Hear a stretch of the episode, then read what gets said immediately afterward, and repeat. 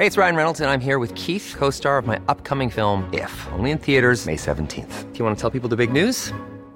All right, I'll do it. Sign up now and you'll get unlimited for $15 a month in six months of Paramount Plus Essential Plan on us. Mintmobile.com slash switch. Upfront payment of $45 equivalent to $15 per month. Unlimited over 40 gigabytes per month. Face lower speeds. Videos at 480p. Active Mint customers by 531.24 get six months of Paramount Plus Essential Plan. Auto renews after six months. Offer ends May 31st, 2024. Separate Paramount Plus registration required. Terms and conditions apply if rated PG. Quality sleep is essential. That's why the Sleep Number Smart Bed is designed for your ever evolving sleep needs. Need a bed that's firmer or softer on either side? Helps you sleep at a comfortable temperature? Sleep Number Smart Beds let you individualize your comfort so you sleep better together. JD Power ranks Sleep Number number 1 in customer satisfaction with mattresses purchased in-store. And now, save 50% on the Sleep Number limited edition Smart Bed for a limited time. For JD Power 2023 award information, visit jdpower.com/awards. Only at a Sleep Number store or sleepnumber.com. My job is driving me crazy. Ah. Sorry, Do you hate your job or does your job hate you? sorry. Sorry, I can't find the answer to the question I heard. My career crisis. Many things can trigger a career crisis. Creepy boss, co workers doing your head in, your patronising line manager being younger than you. But what about when you run your own business? All these worries must fall by the wayside. You set your own rules, you make things up as you go along to suit you. One of life's great curveballs as a small business owner is one of your staff having a baby. And what happens when that person is you? Maternity leave can be a very stressful time. Will your job still be yours when you return to work? Will your role have been sneakily changed and you find yourself sidelined? She's probably going to have another one. Does your business partner start implementing all those changes you've been so firmly against? How do you keep the business going while still being parent of the year with escalating and frankly extortionate childcare fees? Our guest today is pregnant, single, a small business owner, and in crisis. Can she write having a baby into her and her business partner's fledgling business plan? First, I want to welcome Sue Ahern, career advice expert and founder of Creative People. Hi, Sue. Hello, Ruth. Welcome back. My work is my baby, but help, I'm pregnant. Sue, what's your first tip of how to prioritize work and childcare? The first thing is something you said in your introduction about being parent of the year. Forget that. You know, when I lowered my standards, my life became a lot easier as a parent at work. I think there's a lot of pressure on women, though, to be mum of the year, isn't there? Especially in those early years, and I think it's so cruel. Pressure from where, though? I think the biggest pressure is the one you put on yourself. So there's three things in this sort of equation. There's you, there's work, there's the baby. You can probably do two of them reasonably, but not all three. And you can have everything, but you can't probably have it all at the same time. So it's a bit about lighten up on yourself and try not to be parent of the year. That would be my biggest tip. Okay, I, I will take that tip and run with it personally as well. Thanks, Sue. And tip number two. Tip number two um, having a child, the thing it taught me was that any, uh, and especially because I had a child when I was older, that I stupidly thought that there was an element of control that you had. And one of the things you find out when you have a child is you don't, that control goes. Now, obviously, you've got to have some kind of system and organisation, which we can go into later, but always wanting to be in control of something. And again, that needs some soul searching on your behalf. If that's the sort of person you are, you, again, you've got to lighten up. And ask yourself which areas of your life you can let go of. Yeah, And just allow them to be chaotic, really. Um, great. Okay. And uh, your final tip. The third tip is enjoy it because it, um, certainly my kids are the best thing I've ever done, um, bar noth- nothing else. So it is wonderful and it changes you. Um, it should change you as a person because it's quite life changing. Um, and just enjoy it and don't angst over it. So there's a bit of a theme running through these three tips, I think. My career crisis. Well, I'd like to welcome our guest, Sophie Nathan, um, who runs a very cool little bar in the southeast of London, in Peckham, which, if anybody knows London, will know that it is the vibrant place for the young and trendy to go and um, get pissed, basically. And they do that in your bar, Sophie. They welcome along to the show. Hello. Uh, it's great to have you here. So, um, I've already set you up as, you know, she's single, she's pregnant, she's a small business owner. Um, tell us, this is a quite quite unique situation that you're in at the moment. Your business business partner doesn't know you're pregnant. It's Yep. early days. Yep. You've got a small business that's going quite really well. I think it's fair to say. Yeah. What's it been? Three years. The bar's No, been up two. and running. Two years. Two in okay. okay. just gone two years. Tell us about the, the, the relationship between you and your business partner um, officially, because I started a small business as well. Um, and uh, in the last year, and the first thing that my business partner did was come up with a shareholders agreement, which she made me read and sign, and I just didn't really know, even though I couldn't really even understand it. Frankly, I'm that dim when it comes to these kind of matters. But she was quite serious about making sure our business partnership was kind of set in stone. Have you guys done the same thing? Yes, absolutely. We, um, I mean, neither of us actually knew anything about that. I was very lucky. Um, I, I was part of this very big group of sort of randomly affiliated people on Facebook, and I was we were looking for an accountant at the time, and I wrote on this thing. You know, anyone know an accountant for business? And one of these people in this 300 group of Facebook said, Yes, I'm an accountant. So we went to go and see him. And it turns out he's like an amazingly shit hot accountant that is the accountant for Costa Coffee. And he's given us a really great deal. I mean, really.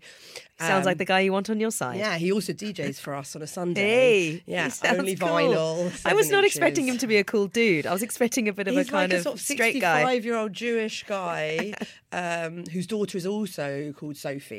So I think he sort of sees me, you know, I don't know, as some sort of nurturing thing. And um, he set out a very comprehensive arrangement for us where you know we are 50-50 partners in a limited company we have one share each i think um, i mean again i have literally no idea about that kind of thing um, also my business partner had been burnt slightly in the past in a completely different venture and completely unrelated. And so she was quite keen to make sure it was all very in stone. Um, and I mean, the thing is, though, I, I do absolutely trust her, though, as well. Like, as in, it's good that we have all of this thing, but there is an element of, I mean, absolutely an element of trust there. So I hope that while the business agreement is there, I also hope that there's some kind of love and trust as well. What, what I'm very interested in, though, is that you've described her someone you really trust, you've got a lot of history with, but you haven't told her you're pregnant. Yeah. Why? The idea that I was going to go out and do this on my own, really deliberately, is scary. And I did not tell many people about my plans whatsoever. And I just thought to myself, well, when I, you know, if I fall pregnant, that's when I'll start dealing with it. Um, that's one thing. And then on a second level, I think I didn't want to let her down. So the like, the ramifications of what I'm about to do feel massive for a business that relies heavily on both of us, or at least it certainly did, you know, a year ago, six months ago. Um, and so the idea that it will absolutely freak her out, and it will. It, I mean, well, maybe it won't. What's your biggest concern at the moment? Is it telling your business partner that moment, or Yes. or actually just logistics? Like, how the hell do we make this work? So when I found out I was pregnant, I literally was like, I like I was like, I really want. I phoned her up and I said, "Can we have a meeting?" Because I'm very much about meetings. I don't really like to spring things on people, mostly because I'm a bit of a control freak. Oh, I, no, maybe not control freak, a management freak. I like to manage everything and make sure it's all laid out in a nice sort of ordered fashion. So I was sort of like, can we make a space where we could talk about the future and what we're going to, you know, what our like hopes and fears are for the next year, right? And I was thinking, okay, we'll have this, set out this meeting, and I can then tell her, and we can talk about blah blah blah. And she was just like, I'm too busy right now.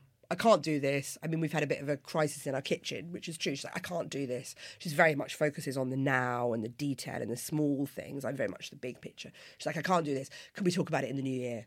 So then I freaked out, was like, oh my God, I can't, I can't control this.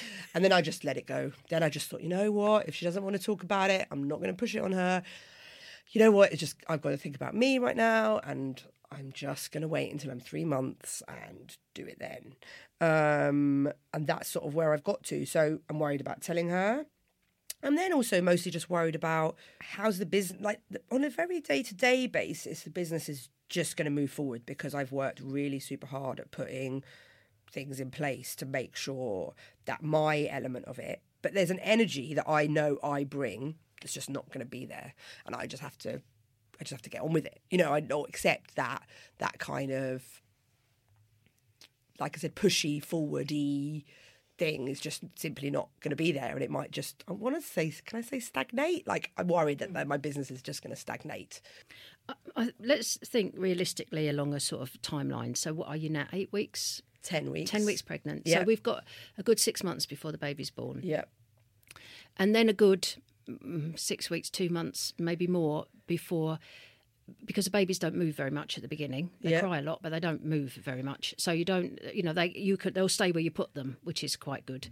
Um, so we've got actually quite quite a long time to think about how you're going to do this. So I think first of all, there's no panic, there's no crisis yet. Exactly. Yeah. And then, uh, I mean, I've mentioned this on other things that we've done that, um, in my experience, children um, don't need you when they're small. They need someone and they need a focus and they need to be given a lot of attention, but they don't necessarily need you. And I know that's really hard for a lot of mothers to hear. And the person who suffers most, if you if it's not you, is you. It's certainly not the baby. Um, I I spoke to my kids recently. They're both grown up now, and I spoke to them recently, and I said, "Do you think it's damaged you by me being at work? Because I had to go back to work after six weeks because their father's business was rubbish, so I had to go back." Um, and I, I remember my first job was in Birmingham, and I was crying all the way up the M1 um, because I thought they'd be dead when I got back. Obviously, they didn't die, um, and they were fine. But Uh, what it, what uh, that was all about me. It wasn't about them. And their answer to me was, and they were very thoughtful about it. And they said, "We cannot imagine you being at home all the time. Hmm. we don't know hmm. what that would have meant. We hmm. don't know what what you'd be like." And because they were loved and they were secure, it was no problem. it's funny because I'm in that world now. I have a 20 month old child, so I'm, and I've I work you know a lot, um, so I really un- I can what Sue is saying really resonates because I've beaten myself up a lot about being there and needing to be there and whatever. And whereas my daughter spends three you know nine hour days at nursery every week and she loves it. She loves the people, the carers there, the other kids. She has an absolute ball. However, you know it's it's been a very very very precarious and difficult financial balance for Yeah. my husband and I to kind of make all that work. So I, you know, I totally get what you're saying, and I'd be quite happy to hand over Roisin. Love you, kid, but you know, if I could afford another day, I would, but we can't. So you know, that's that's that. And you know, I love my two days a week I spend with her on my own as well at the same time. But it's tough in this in this society, which doesn't actually support mums going back to work at all because you have to have money if you Yeah. want to be able to do that. I mean, but a part of me, so if I'm, you know, if I'm actually completely honest, I set up this business so I could have a baby on my own, mm. without a doubt. I mean, before this, I was doing creative stuff. I mean, I was claiming to be an artist. I was definitely not making any money. And then I hit 35 and I suddenly went, you know what? This this sense of freedom and everything that I've been chasing, it's not for me. I want to settle down. I want a kid. I may still be single by the time I'm 38 or whatever, which is when I started thinking in my head I would sort of knuckle down. So I was like, well, what am I going to do if I'm continue, continuing to be an artist? That's not going to support me. That's not going to support family. So what the hell? So which is why I was looking to start a business, which is a crazy thing to do if you think about like. I know. Let's just get some stability by starting a bar. you know, it's like, are you serious? Why didn't you just like become a production manager or whatever it was I could do very easily, but no, I sort of failed. But anyway, so I have absolutely started this business with always very much so the sort of idea that I would get pregnant and it would support me through those early, early, early years. I mean, part of it seems like um therefore you know part of what when we're back talking about why i haven't told my business partner i mean also partly there's a kind of sense of like oh i didn't tell her that I was going to ask. That was my next question. Did she know that? no because even in even within myself you know it was like I wasn't wanting to admit that to anybody Sure. really. Um, it's a very kind of it feels quite a I don't know, sort of a manipulate. It, it doesn't feel like a true reason to go into business. To go into business to support you to have a child on your own. No, I don't I, know. I, I don't agree. I mean, I think I, I understand when women say, you know, I've been a freelancer, I want to get a permanent job because then I can get maternity leave, because they think that's nirvana, you know. yeah. But actually, um, I started a business and then discovered I was pregnant. Um, not the best timing. But but what's interesting about that is if you're your own boss, you have freedom. There are lots more stresses and strains, absolutely, but you have your uh, ultimate freedom to say I work today or I don't work mm, today. Mm. So although it's it's ostensibly harder. Um, I think it's a brilliant decision. And I think the other thing to say is as well that when that child really needs you, when he or she is 12 or 13, hopefully you'll be in a position where you can say, do you know what? I'm not going to work school holidays. Yeah. I'm going to hand that over because you'll have a substantial business, please God, by then Mm. that you can make, make that work. That women who actually work for companies find it much more difficult to do Mm. things like term time working. Well, I mean, I had this conversation with my business partner a few months ago, where I was saying to her, "Oh, you know, what would be the dr- what would be dr- the dream? You know, because we've never even talked about like wage expectations and hour expectations, which is something I'd love to know from her." And I was like, you know, what would be the dream? And I was like, well, actually, do you know what? I'd love to earn like 30k and not work at all.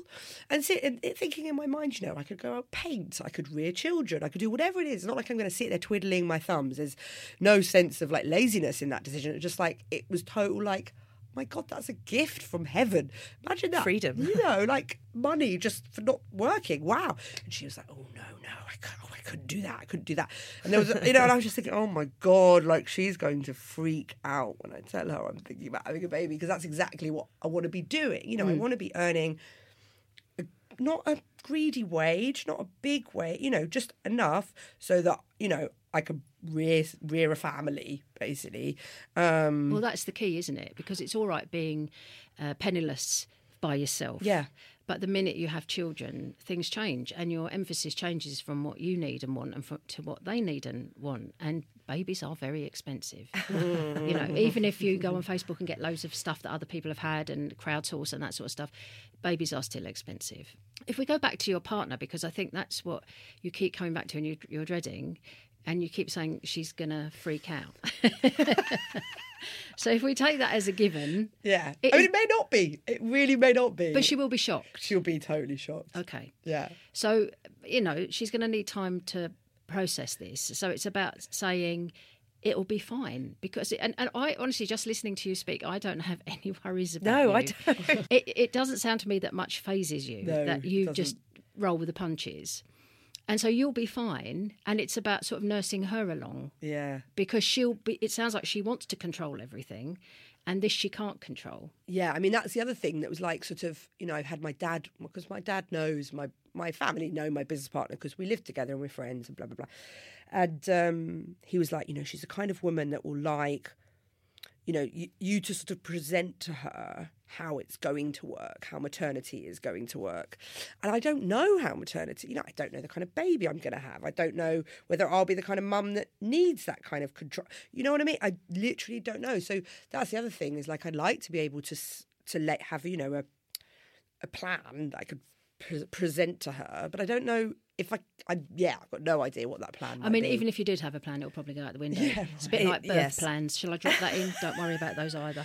Um, I'll agree with that. Um, we're going to talk about. Let's get into the details of maternity pay and just a, a sort of a sketch of a plan, maybe. Um, after we hear from uh, somebody who's contacted the program with a little crisis of their own, a little crisis that's terrible, with a massive crisis of her own. My career crisis. Career crisis. There's never been a faster or easier way to start your weight loss journey than with PlushCare. PlushCare accepts most insurance plans and gives you online access to board-certified physicians who can prescribe FDA-approved weight loss medications like Wegovy and Zepbound for those who qualify. Take charge of your health and speak with a board-certified physician about a weight loss plan that's right for you. Get started today at plushcare.com slash weight loss. That's plushcare.com slash weight loss. plushcare.com slash weight loss. Quality sleep is essential. That's why the Sleep Number Smart Bed is designed for your ever evolving sleep needs. Need a bed that's firmer or softer on either side? Helps you sleep at a comfortable temperature? Sleep Number Smart Beds let you individualize your comfort so you sleep better together. JD Power ranks Sleep Number number 1 in customer satisfaction with mattresses purchased in-store. And now, save 50% on the Sleep Number limited edition Smart Bed for a limited time. For JD Power 2023 award information, visit jdpower.com/awards. Only at a Sleep Number store or sleepnumber.com. A lot can happen in three years, like a chatbot may be your new best friend. But what won't change? Needing health insurance. United Healthcare TriTerm Medical Plans, underwritten by Golden Rule Insurance Company, offer flexible, budget friendly coverage that lasts nearly three years in some states. Learn more at uhone.com. Uh, Emma has got in touch and she says, I've been working as a media planner in an advertising agency since I was 25, interspersed with lots of global travelling. I'm now 47. I'm originally from New Zealand. I've worked in Sydney, London, San Francisco, all in big multinational advertising agencies. I have realised after having a baby that's now six that I've actually been very anxious all my professional life. I'm not at ease presenting, which is obviously a big part of any advertising job, standing up in front of rooms full of people, being Don Draper essentially. Um, after a dreadful meeting last week, I've decided to rethink my career. I have not one single idea of the next step. Please help. Sue, how does someone, where do you start with something like that? If there's an element of your job that you're not very good at, and what people often do is they avoid the bits of the things that they don't like doing, and therefore they never get an opportunity to get better at it. It's a bit that's the way phobias work, by the way. You get frightened of something and you avoid that thing a lot. And so the phobia grows and grows and grows. And presentation is the same. I do presentation training. So it would be interesting because i wouldn't want her to stop a job because she's frightened of that one bit of it. If, however, she can improve her presentation and then still come to the conclusion that perhaps this job at this level with a child is not really what she wants, then I think that's completely different. Then you leave with your head held high. But whatever job she goes into, if it's going to be in a, a, related industry, you know, presentation is usually quite an important thing. Also, I'd be interested in to see what the presentation is. Is it standing up in front of 300 people, which scares the bejesus out of most people? Or is it, you know, that she has to speak up in a meeting and make her points? They're very different environments, and um, more use of question and answer actually takes the focus off you. So I think, think some really good presentation training might help her one to one. Do you think, think 22 years into a career, that's kind of too little too late? Like, if you haven't been able to become comfortable with it now, what's the point? Maybe she should just leave it behind and do something else. I, I wouldn't want her to do it out of fear. You know, I mean, if she's if she's had loads of training and it's not something she's ever been comfortable with and doesn't really want to do, I think that's fair enough. But I see so many people. I mean, I was I was running a course last week for dealing with difficult people. it's over subscribed every time we run it. But um, somebody there was saying there was a particular person at their job and, and they they felt very bullied by this person and they were going to leave. And my argument was, uh, if you want to leave, you leave. But don't leave because you're you you can't answer this person because there's going to be another one somewhere else. You're just running away. Deal with it. Then if you want to leave, leave. But try and skill yourself up. You know, yeah. there's to be able to cope with those things in the first place. But that presentation might be actually masking other misgivings. She did she say has. she's been very anxious all her professional life. So I wonder if it's now, and then with having the child, and the child is now six, that, that the spotlight has now come onto those things. She can actually focus on work a bit more and realizes, you know, you're not happy. What sounds? It sounds like she's quite up for taking that next leap. It just, it's just where to start. But it'd be good to, for her to pinpoint what she's anxious about. Mm. Is it general low-level anxiety, or is there specific? Is it only about the presentation? Is it perhaps being a long way from home and having a child. What is it? You know, yeah. there's a lot of unanswered questions there, I think. A bit of soul searching needs to be done. Often something like that can bring a load of other stuff to the surface that you need to deal with. Would you suggest going to see a therapist about it? Um, not necessarily. I mean, um, uh, but I think she needs to think first of all what are the most important things in her life.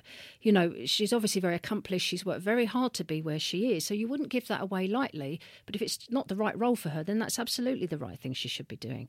But if you try and have a little mental list of what are the most important things in my life, you know, if money's very important to you, then giving up a job like that and going working somewhere else is going to be quite hard, especially when you have a child to think about. You know, if Uh, is she saying that she's done a lot of travelling? She's more of a homebody now. Is she saying she'd like to go back to New Zealand? What is she saying? So there's lots and lots of questions. Lots of questions. Well, thanks for getting in touch, Emma. If you have a career crisis and want to come on the show in person or leave an anonymous message, the best way to get in touch is via Twitter. Follow us at My Career Crisis. We'll follow you back and then you can send us a message. Um, so let's get back to the nitty gritty of Sophie's situation. Um, maternity pay in a small business, and you've got this shareholders agreement, you've got this 50 50 thing. It all sounds fantastic. It sounds very similar to what I have with my business partner. Neither of us mentioned babies and maternity. I don't think we wanted to jinx either of us having a child. We were like, no, don't go there. Um, what do you do? Do they do they need to sit down and, and, officially contract something? Figure out if they're going to pay Sophie. I imagine you want to be paid some maternity pay. Well, I, I think because it's a partnership, that's all up for grabs You have to have a discussion about it. And and going back to the partner, you know, she is going to be shocked. And maybe you don't have to have all the, the pieces in place, but what you do have to talk about is um, to reassure her that you're not going to go all mm, you know, Earth Mother on her and leave the business. It's this is my other baby. Well, unless she secretly wants me to leave, you see, you never know. You never know. I'm I'm I'm not a one for conspiracies. I always think if someone feels that badly, they'll tell you. Yeah, okay. If Okay, they don't, fine, forget about it. but um, she probably needs to be reassured that you've still got the enthusiasm for the job. And I think the way you described it at the beginning, when you said, you know, this has been my baby, it's still your baby yeah. you know um and so the obviously as you get there's no reason why you shouldn't work right up until you have the baby you sit down a bit more but you know It, it often gives you a good chance to get out of the house. Um, so that's still going to be there. So th- again we've got another six months to put p- things in place. You know we don't have to be too previous with this. Um, and then you're quite right in saying i don't know what this baby's going to be like. I mean so many people have spreadsheets about what's going to happen after they've had this baby and then they get a screamer you know or they Yeah, have a baby yeah. with colic Yeah. you know. It doesn't matter how many spreadsheets you got when you've got a baby with colic um, please God, it doesn't happen to you. But you know, you don't know until you have the baby. First of all, how you're going to feel about it. You know, although I cried all the way up the M1, I found being at home with a very small baby quite boring. I know I'll probably be castigated for saying that. No, no, it is. It's horrifically boring. I, I think so I'm going to well. be horrifically bored. Yeah, because they do like repetition. Yeah. all the time. They like watching the same things, reading the same things. I actually, uh, with my my little group of mum friends who I who I found, and we all had tiny babies in our area. We found a baby friendly pub that had a fantastic darts area that you could just put loads of blankets down on the floor. Babies would lie on the floor like little weird froglets, and we'd just sit around drinking wine. And you have a bar, so I'm thinking like the first year of, of your you and your baby is going to be wonderful. Yeah, yeah, it's very baby. Fr- I mean, we do have a lot of women and their babies come in and hang out. I, I also think that having a baby, it, for me personally, made me hit the accelerator pedal in my life in quite a big way. Oh, so, and really? Be quite interested to see you after having had a baby because um, I think you'd be quite extraordinary. I feel like, you know, sometimes, and again, just speaking personally, having a baby made me just get rid of a load of shit in my life that was clogging things up. Yeah. And I was just like, I don't want to have anything more to do with any of this shit. Yeah. Bye. Yeah. Best excuse in the world. I've had a baby. Bye. Gotta run. See you later. And everyone goes, oh, okay. Bye. It's brilliant. Yeah. Um, and then I started to just focus on a load of really, really good things. And because you have minimal time and it's all kind of like, right, I literally have these three hours while the baby's asleep or being looked after by somebody else, and you're just a whirlwind of organisation. You have to be. Yeah. And I think if you've already got that in Well, your DNA, already like then that, you're yeah. just going to ramp it up another five gears. It sounds like. but Sue, let's talk about actual money. What what should these guys do? What would you advise? What's the plan? do you Well, think? up until the baby's born, it sounds like there's not going to be much change in what you're doing. No. So there's no point to discuss um, maternity leave up and you know before. Um, I think uh, again, it's really hard to be um, hard and fast because again, we have to take stock after the baby's born. Um, but I think you know there's going to be a stage, even if you don't have a cesarean. My midwife told me when I was trying to sort of get up and be the perfect housewife. Um, she said to me something I've never forgotten. She said, "Inside you is a wound as big as a dinner plate, and it has to heal. So rest." You know. But you think, oh look, because you see these stupid pictures in women's magazines, which I never, no longer read, which is all about women who snap back into shape and who full slap second day after the baby's born, even in the hospital, and it, you need time to recoup. To so there's got to be a little holiday period. You know, Yeah. first of all, you're not going to be incommunicado, so you're going to Yeah. be on the end of a phone. I'm sure you'll bring the baby in. Yeah. Whatever. Maybe to take a um, some time off at the beginning when the baby's born because you need to recoup Yeah. Recuperate. So if you said, say, a month, and then you revisit it, Yeah. do you need more time at home? And you, what will happen is because it sounds like you've got a very good relationship with her, and and in order to allay her fears, I think the next six months have to be about putting in a plan so that it doesn't fall off a cliff, and as I'm sure it will won't.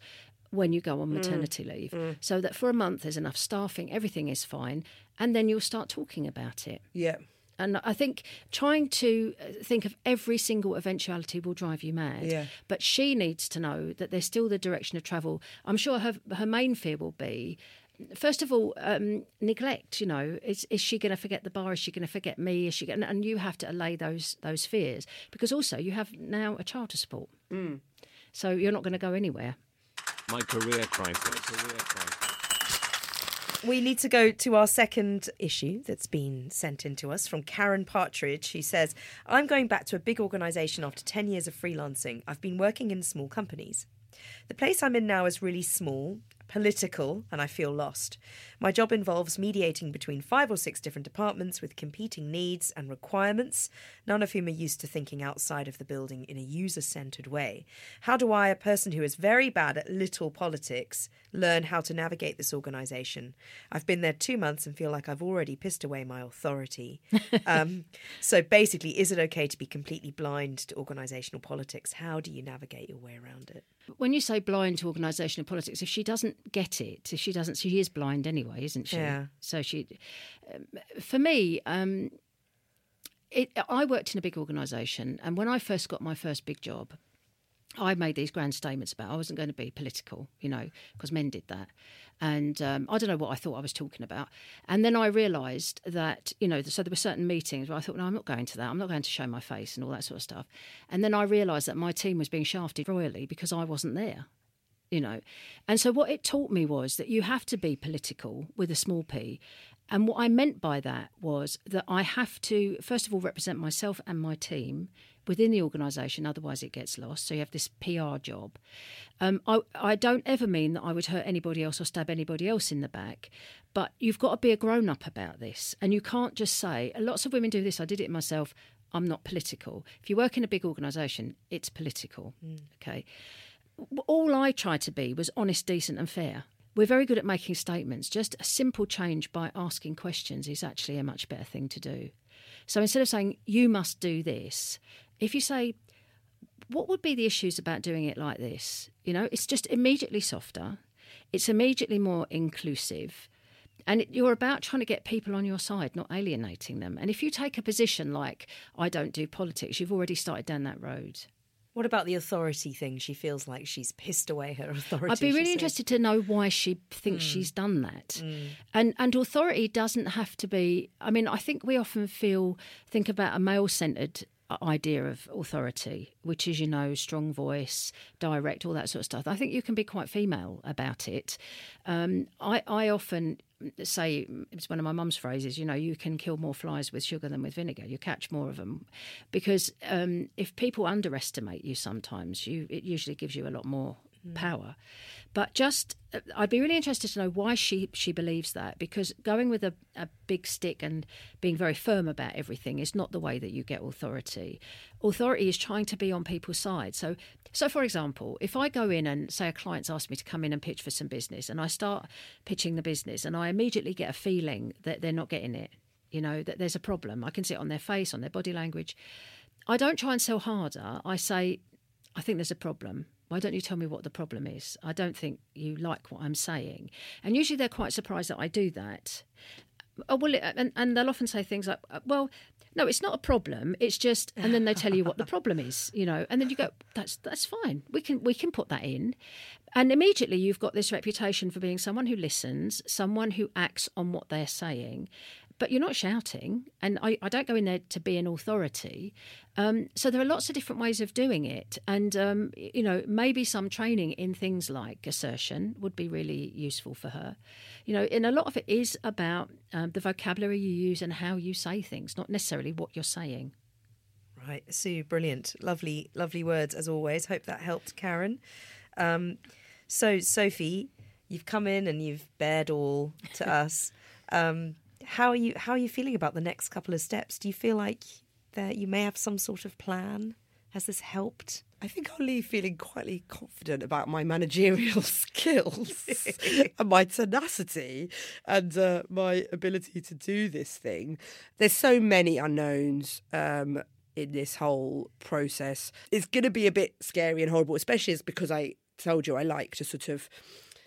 I don't think it's like it's not a control. I can't think of the right wording, but it's like a manager. I like to manage everything. I like everything to be managed, and I want all the you know the most best outcomes for everything. You know, and I want to cause a li- lit- least pain to people. But I'm very direct about. You know, I want it all to be kind of But that's why manage in a I think that's positive why way. facing your business partner is stressing you out so Yeah. much. Yeah. Because you can't manage that conversation. manage You're just going to have to put it out I there know. and deal with whatever comes I back. know. There's an innate um, thing in everybody where they want to control stuff. They want to be sure, you know, and uh, it's like people being very risk averse all the time, and and they feel that they can manage. Risk. You can to a certain extent, but I don't know if you've read a book called The Black Swan. Have you ever have you ever read this? It's a business book, and it says uh, everybody in the world thought that swans were white because they didn't know there were black swans in Australia.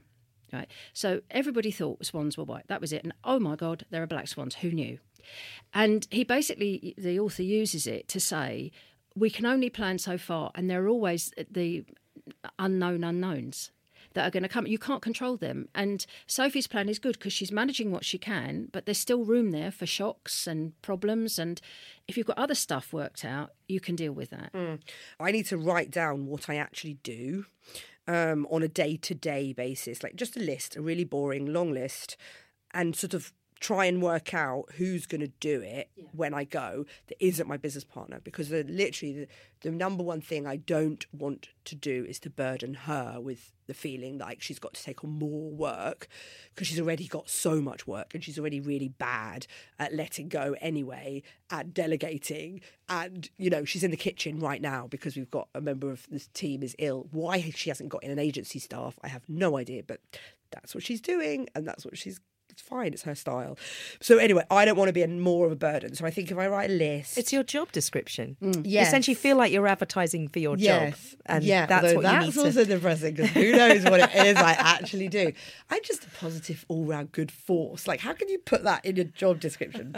I'm looking for a positive force. That's a really good plan because they will miss your energy, but, and, and that's no bad thing. When. Yeah. people miss your bit, that's no bad thing.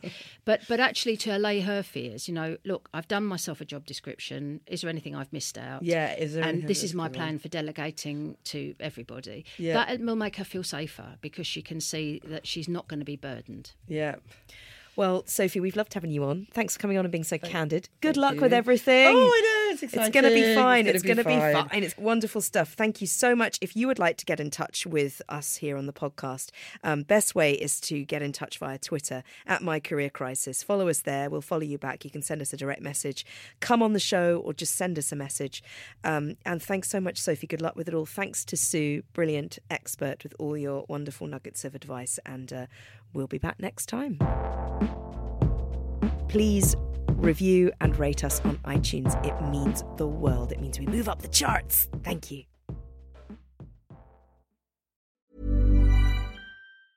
Mom deserves the best, and there's no better place to shop for Mother's Day than Whole Foods Market. They're your destination for unbeatable savings, from premium gifts to show-stopping flowers and irresistible desserts. Start by saving 33% with Prime on all body care and candles. Then get a 15-stem bunch of tulips for just $9.99 each with Prime. Round out Mom's menu with festive rosé, irresistible berry chantilly cake, and more special treats. Come celebrate Mother's Day at Whole Foods Market. Imagine the softest sheets you've ever felt. Now imagine them getting even softer over time. That's what you'll feel with Boll and Branch's organic cotton sheets. In a recent customer survey, 96% replied that Boll and Branch sheets get softer with every wash. Start getting your best night's sleep in these sheets that get softer and softer for years to come. Try their sheets with a 30-night guarantee. Plus, get 15% off your first order at bollandbranch.com. Code BUTTERY. Exclusions apply. See site for details.